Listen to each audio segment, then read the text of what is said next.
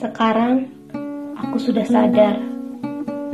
Sadar bahwa dirimu bukanlah untukku. Tapi bagaimana dengan wacana kemarin?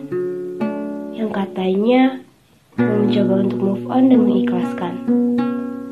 Ketemu tidak sengaja saja, aku sudah tersenyum. Apalagi kalau diajak ngobrol.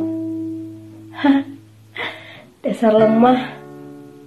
Hai diriku, hai hatiku.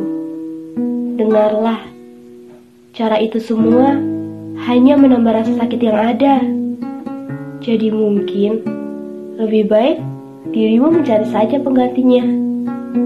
Ya, aku tahu memang tidak semudah omonganku.